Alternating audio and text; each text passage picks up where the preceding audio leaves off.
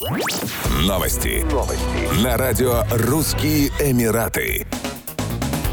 Будущей зимой для туристов из России организуют прямые вылеты в Дубай из ряда российских городов, в том числе из Екатеринбурга, Казани, Самары и Уфы. С ноября из Екатеринбурга можно будет улететь на пяти еженедельных рейсах Fly Dubai и на двух Azur Air, из Самары на четырех рейсах Fly Dubai и одном Azur Air. Больше всего перелетов планируется из Москвы. Они будут отправляться ежедневно. Доступные туры можно найти как на позднюю осень, так и в период новогодних праздников. Так, стоимость недельного тура в Дубай на начало ноября с размещением в четырехзвездочном отеле отеле с перелетом Azur Air из Москвы начинается от 125 тысяч рублей на двоих. Отдых в пятизвездочной гостинице на Джумере обойдется в сумму от 156 тысяч рублей.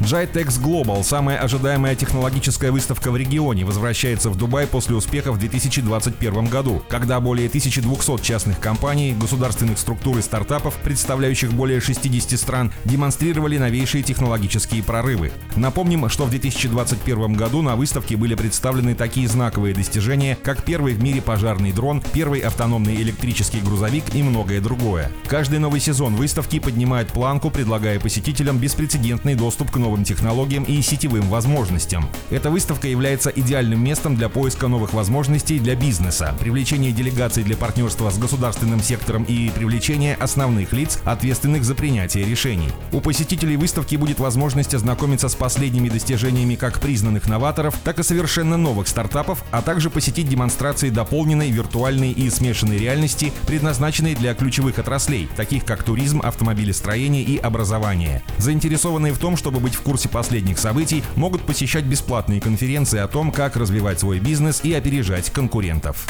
Еще больше новостей читайте на сайте RussianEmirates.com